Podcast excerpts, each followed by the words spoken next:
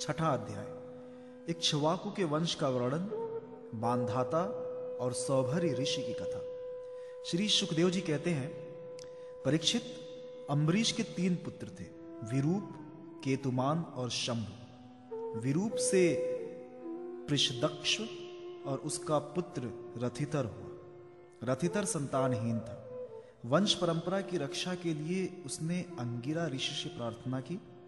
उन्होंने उसकी पत्नी से ब्रह्म तेज से संपन्न कई पुत्र उत्पन्न किए। यद्यपि ये सब रथितर की भार्या से उत्पन्न हुए थे, इसलिए इनका गोत्र वही होना चाहिए था जो रथितर का था।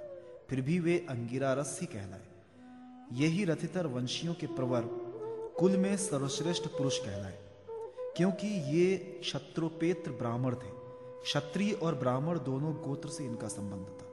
परीक्षित एक बार मनु जी के छींकने पर उनकी नासिका से इक्ष्वाकु नामक पुत्र उत्पन्न हुआ। इक्ष्वाकु के सौ पुत्र थे। उनमें सबसे बड़े तीन थे विकुक्ष नीम और दंडक। परीक्षित, उनसे छोटे पच्चीस पुत्र आर्यावर्त के पूर्व भाग के और पच्चीस पश्चिम भाग के तथा उपर्युक्त तीन मध्यम भाग के अधिपति हुए। शेष सैतालीस दक्षिण तथा अन्य प्रांतों के अधिपति हुए। एक बार राजा इक्ष्वाकु ने अष्टका श्राद्ध के समय अपने बड़े पुत्र को आज्ञा दी, विकुक्षे शीघ्र ही जाकर श्राद्ध के योग्य पवित्र पशुओं का मांस लाओ। वीर विकुक्ष ने बहुत अच्छा कहकर वन की यात्रा की। वहाँ उसने श्राद्ध के योग बहुत से पशुओं का शिकार किया। वो थक तो गया ही था, भूख भी लगाई थी, इसलिए यह बात भूल गया कि श्राद्ध के लिए मारे हुए पशु को स्वयं नहीं खाना चाहिए। उसने एक खरगोश खा लिया। विकुक्ष ने बचा हुआ मांस लाकर अपने पिता को दिया। इक्ष्वाकु ने अब अपने गुरु से उसे प्रोक्षण करने के लिए कहा। तब गुरु ने बताया कि यह मांस तो दूषित एवं श्राद्ध के अयोग्य है। परीक्षित गुरु जी के कहने पर राजा इक्ष्वाकु को अपने पुत्र की करतूत का पता चल गया। उन्होंने शास्त्रीय विधि का उल्लंघन करने वाले पुत्र को क्रोधवश अपने देश से निकाल दिया। तदंतर राजा इक्ष्वाकु ने अपने गुरुदेव वशिष्ठ के ज्ञान विषयक विषय की चर्चा की, फिर योग के द्वारा शरीर का परित्याग करके उन्होंने परम पद प्राप्त किया। पिता का देहांत तो हो जाने पर विकुक्षी अपनी राजधानी में लौट आया और इस पृथ्वी का शासन करने लगा। उसने बड़े बड़े यज्ञों से भगवान की आराधना की और संसार में शशाद के नाम से प्रसिद्ध हुआ। विकुक्ष के पुत्र का नाम था पुरंजय। उसी को कोई इंद्रवा और कोई कुत्स्त कहते हैं।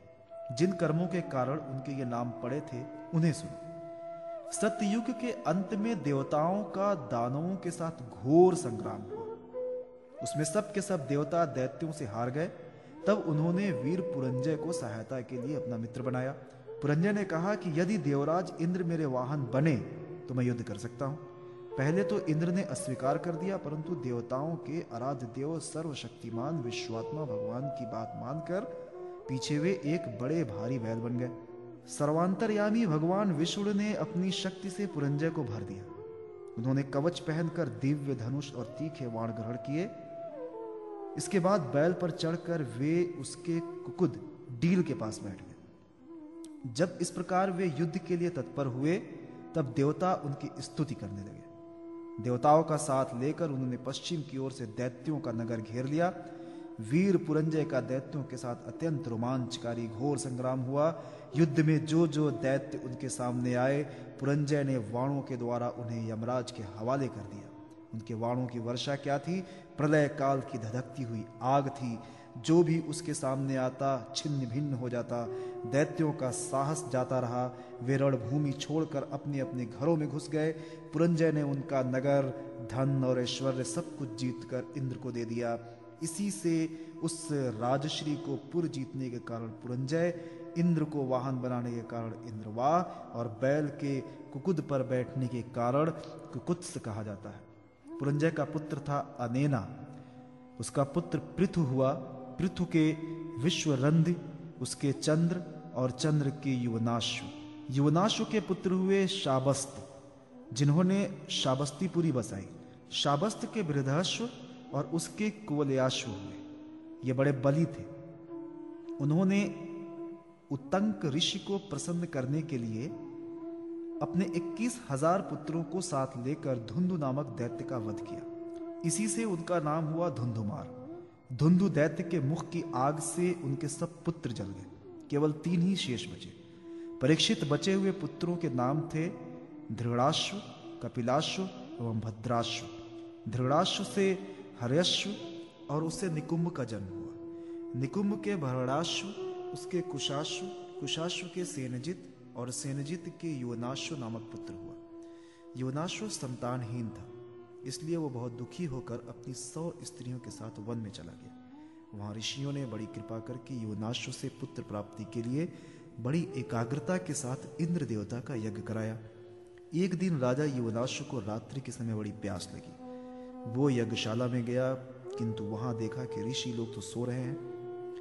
तब जल मिलने का कोई उपाय न देखकर उसने वो मंत्र से अभिमंत्रित जल पी लिया। परीक्षित जब प्रातः काल ऋषि लोग सोकर उठे और उन्होंने देखा कि कलश में तो जल ही नहीं है, तब उन लोगों ने पूछा कि ये किसका काम है? पुत्र उत्पन्न करने वाला जल किसने पी लिया? अंत में जब उन्हें यह मालूम हुआ कि भगवान की प्रेरणा से राजा युवनाश ने ही उस जल को पी लिया है तो उन लोगों ने भगवान के चरणों में नमस्कार किया और कहा, धन्य है, भगवान का बल ही वास्तव में बल है। इसके साथ प्रसव का समय आने पर युवनाश की दाहिनी कोख फाड़कर उसके एक चक्रवर्ती पुत्र उत्पन्न हुआ।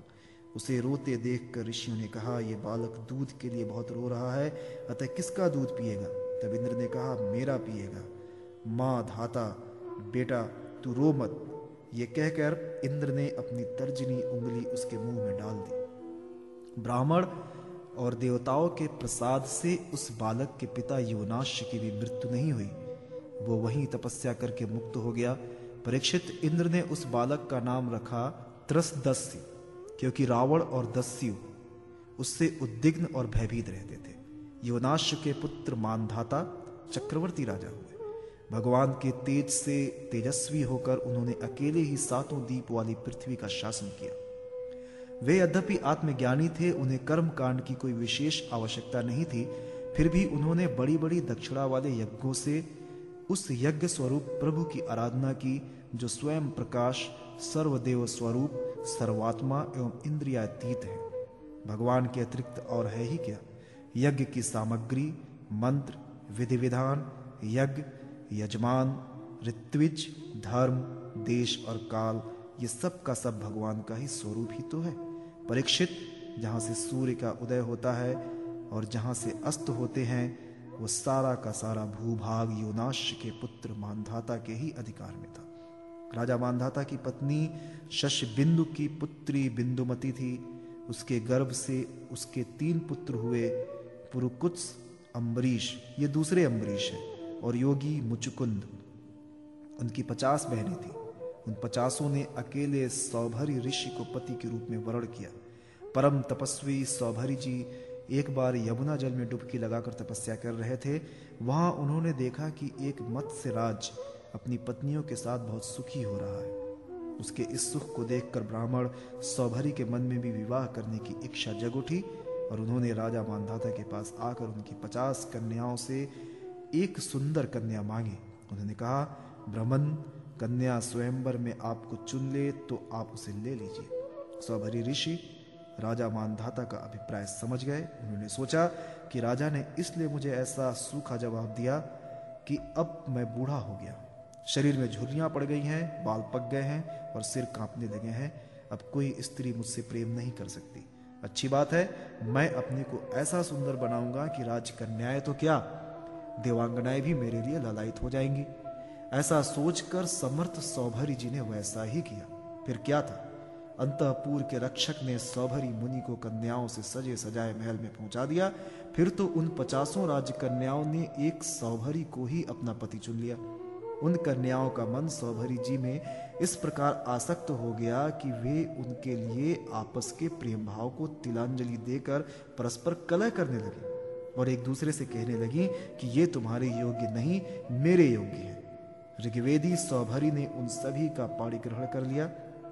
वे अपनी अपार तपस्या के प्रभाव से बहुमूल्य सामग्रियों से सुसज्जित, अनेकों उपवनों और निर्मल जल से परिपूर्ण सरोवरों से युक्त एवं सौगंधिक पुष्पों के बगीचों से घिरे महलों में बहुमूल्य शैया, आसन, वस्त्र, आभूषण, स्नान अनुलेपन, सुस्वादी भोजन और पुष्प मालाओं के द्वारा अपनी पत्नियों के साथ विहार करने लगे। सुंदर सुंदर वस्त्राभूषण धारण किए स्त्री पुरुष सर्वदा उनकी सेवा में लगे रहते।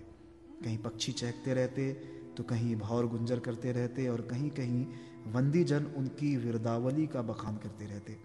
सप्तदीपवती पृथ्वी के स्वामी मानधाता सौरभ जी की इस गृहस्थी का सुख देखकर आश्चर्यचकित हो गए। उनका यह गर्व था कि मैं सार्वभौम संपत्ति का स्वामी हूँ। जाता रहा।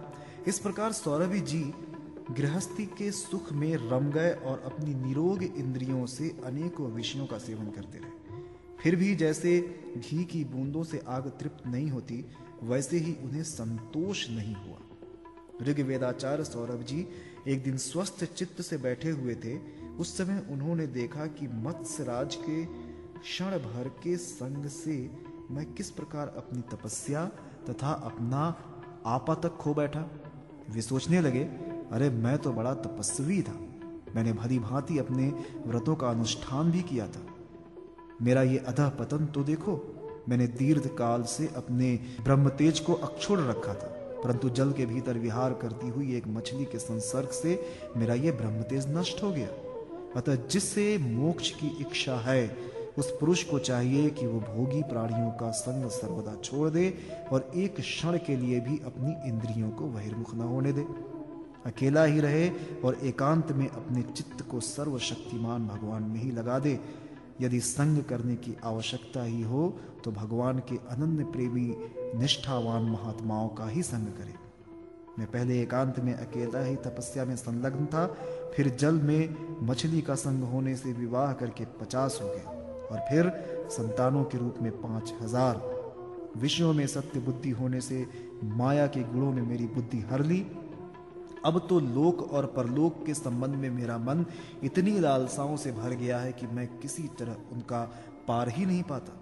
इस प्रकार विचार करते हुए वे कुछ दिनों तक तो घर में ही रहे, फिर विरक्त होकर उन्होंने संन्यास ले लिया और वे वन में चले गए। अपने पति को ही सर्वस्व मानने वाली उनकी पत्नियों ने भी उनके साथ ही वन की यात्रा की। वहाँ जाकर परम संयमी सौरभ जी ने बड़ी घोर तपस्या की, शरीर को सुखा दिया तथा आहवनीय एवं अग्नियों के साथ ही अपने आप को परमात्मा में लीन कर दिया। परीक्षित उनकी पत्नियों ने जब अपने पति सौभरी मुनि की आध्यात्मिक गति देखी, तब जैसे ज्वालाएँ शांत अग्नि में लीन हो जाती हैं, वैसे ही वे उनके प्रभाव से सती होकर उन्हीं में लीन हो गई, उन्हीं की गति को प्राप्त हुई।